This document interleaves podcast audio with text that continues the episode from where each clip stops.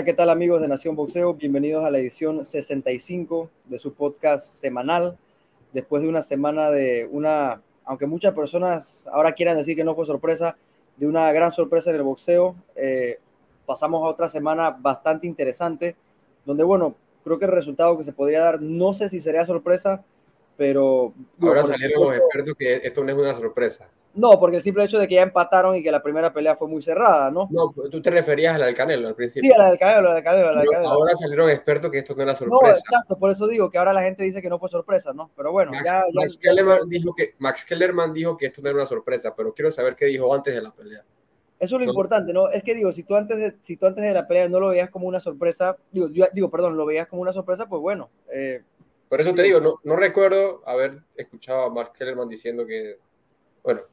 Bueno, en otro fin, tema. En fin, bueno, eh, otro fin de semana, la verdad, excelente de boxeo, ya van varios seguidos, eh, sí, unificación, lo que queremos ver en el boxeo, unificaciones absolutas, eh, Jermel Charlo, Brian Castaño, eh, por las cuatro coronas, tres están en poder de Jermel, eh, Castaño tiene el cinturón de la O M B, así que eh, Oye, qué, esto es más interesante por la primera pelea, ¿no? La primera pelea, una pelea para mí muy pareja. Yo la vi empate, incluso justamente como la vieron los jueces. Eh, pienso que fue una pelea donde ambos tuvieron momentos, pero bueno, eh, difícilmente que vuelvan a empatar. Eh, creo que esta va a ser una pelea de, de boxea, de, del boxeador que puede hacer los mejores ajustes, ¿no? Que ya en un momento vamos a hablar de, de quién pensamos que podría ser.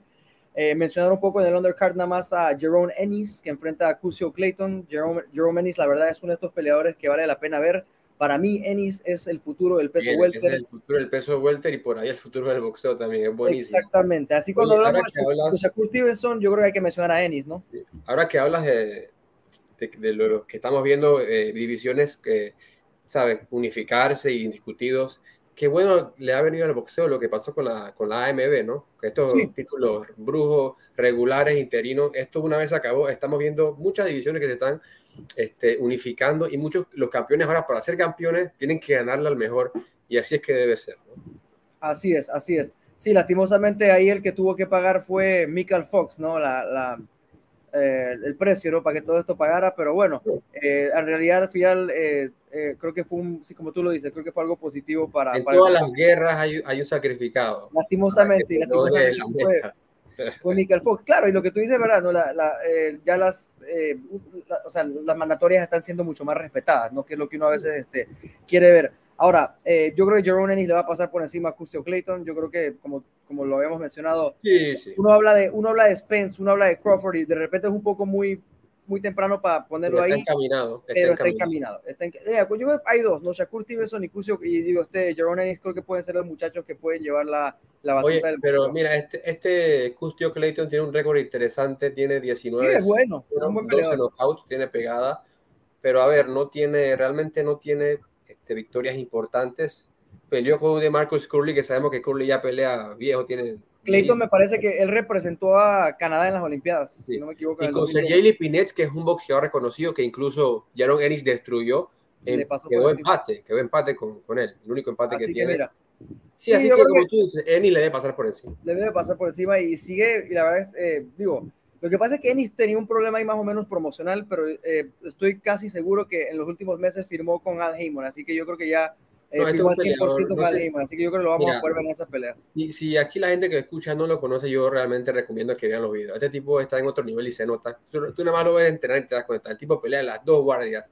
Pegas con las dos manos, o sea, viene de nocar a Tomás Tulón, que es un buen peleador en el primer asalto, creo que fue, o sea, ese peleador tiene muy buena proyección y ya después de esta pelea yo, yo siento que ya hay que ponerlo con un, no sé, Daniel alto García. clasificado, un alto clasificado sí, sí. ya, un alto clasificado. Sí. Ahora, ahí los títulos, la cosa, digo, al final de cuentas todos queremos ver Crawford Spence, ¿no? Digo, creo que eh, claro. él va a tener que esperar su turno, pero sí ya eh, ya verlo. Oye, ¿por qué no con este ya, ya de más nivel? El P B C este Estañoni, el que le ganó a Butaev, pelea interesante, ¿no? Sería interesante, pero yo creo que Ennis tiene con qué, tiene con qué. Pero sería bueno, bueno arriba. Ya hablando un poco del main event, Jermel Charlo, Brian Castaño y los cuatro títulos de las ciento cincuenta y cuatro libras, eh, el de la O M B la tiene Castaño y el resto los tiene eh, Charlo.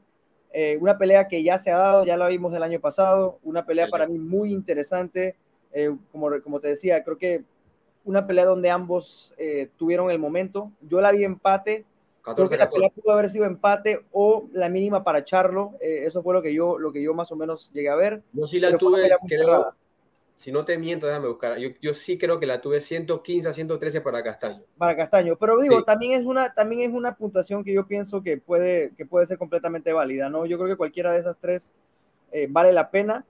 Yo pienso que va a volver a ser una pelea relativamente cerrada, pero yo pienso que sí es una pelea definitivamente donde el que haga los ajustes va a ser el que el que va a ganar, ¿no? El que tenga de repente el mejor boxeo.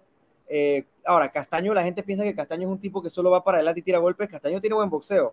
Castaño tiene buen recorrido eh, amateur, es un tipo que se sabe mover eh, o sea, encima del ring. De repente no tiene el mejor movimiento de pies, eh, de repente como lo podría tener un Charlo, eh, y, pero aún así pienso que va a ser una pelea competitiva, con la diferencia que yo honestamente sí pienso que Charlo es un poquito mejor que Castaño, eh, boxísticamente, y pienso que en esta ocasión eh, Charlo va a saber hacer esos ajustes defensivamente, eh, también a la ofensiva, y pienso que en una pelea de nuevo cerrada, eh, creo que Charlo se podría... Eh, llevar este combate. Te digo, el primero lo vi muy cerrado, eh, un combate donde ambos pudieron haber, eh, pudieron haber ganado, pero creo que aquí la clave va a ser esta, ¿no? Los ajustes. Creo que Charlo es un poco más boxeador que Castaño y pienso que ahí va a estar un poco la diferencia. Sí, esa es también mi, mi conclusión de la primera pelea, que digo, para mí ganó Castaño por la mínima, pero el que parece que más puede hacer ajustes, el que más herramientas tiene en su caja boxísticamente parece ser Charlo, ¿no? Este, Castaño, como tú dices, no es mal boxeador, pero su estilo está definido y es atacar, atacar, atacar. Este, yo veo, siento que eh, Charlo, por decirlo así, es más polifacético en el ring, te puede atacar, te puede defender, te puede boxear.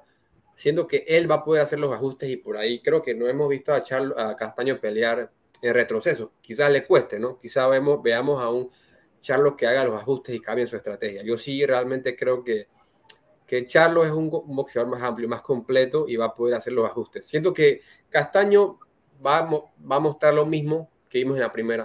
Va a ser difícil, va a ser bien complicado, pero creo que este, Charlo va a hacer los ajustes, ¿no? Incluso en la, en la primera pelea está dominando Castaño, ¿no? Y a lo último estuvo muy cerca del knockout, Charlo, de, de noquearlo, ¿no? Que lo sí, tuvo mal, lo tuvo sí, mal. Así es, así es, así es.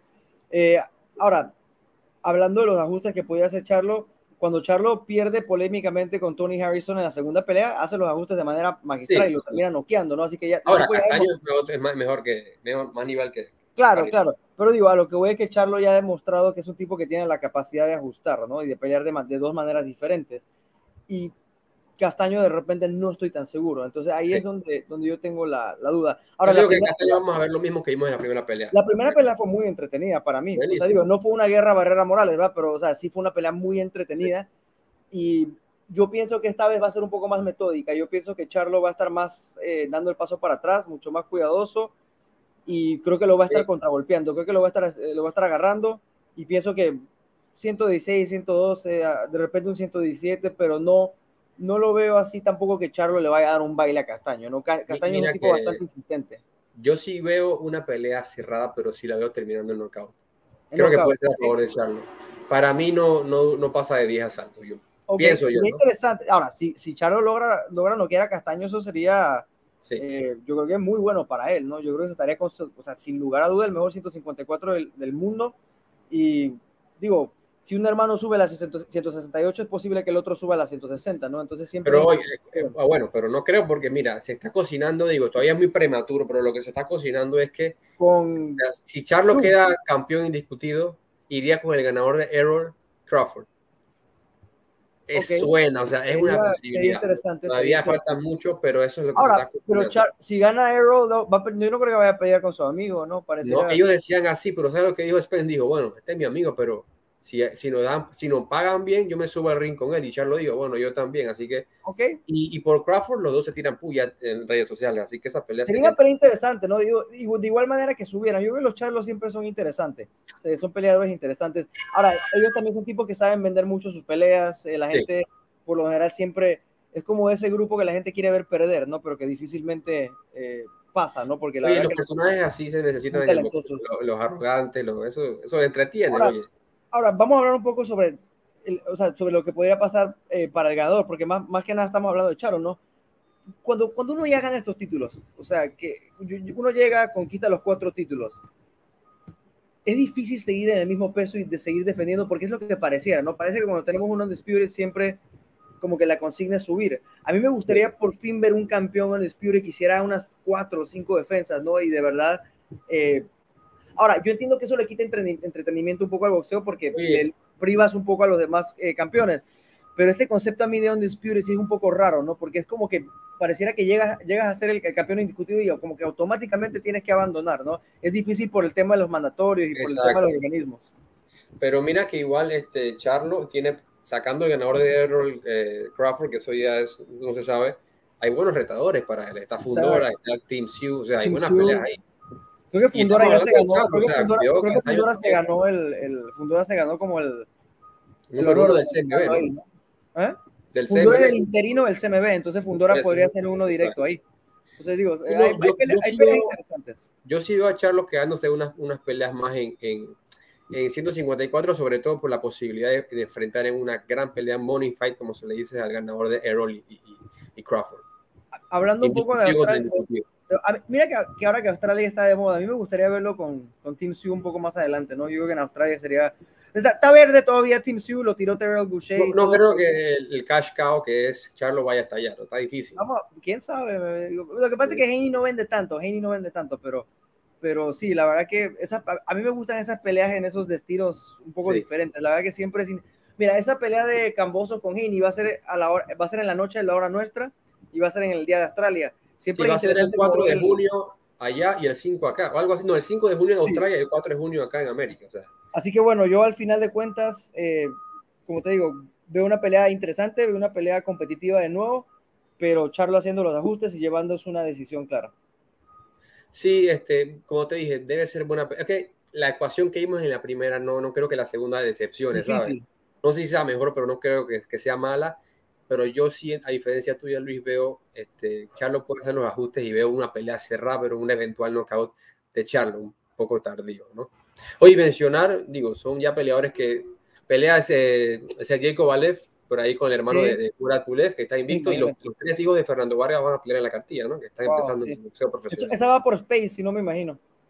Esa va por no, Space. No te sabría sí, decir si yo, yo, yo, la, la, la, la, la va a vender eh, Fight T V.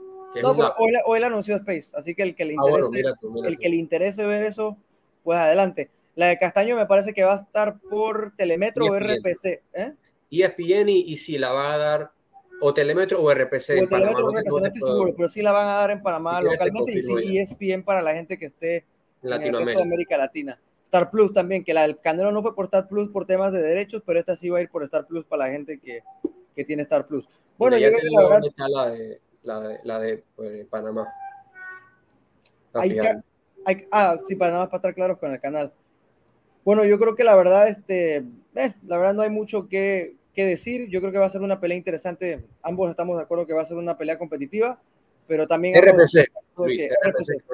Creo que sí. también ambos estamos de acuerdo que Charlo va a ser el hombre que, que haga los, eh, los ajustes.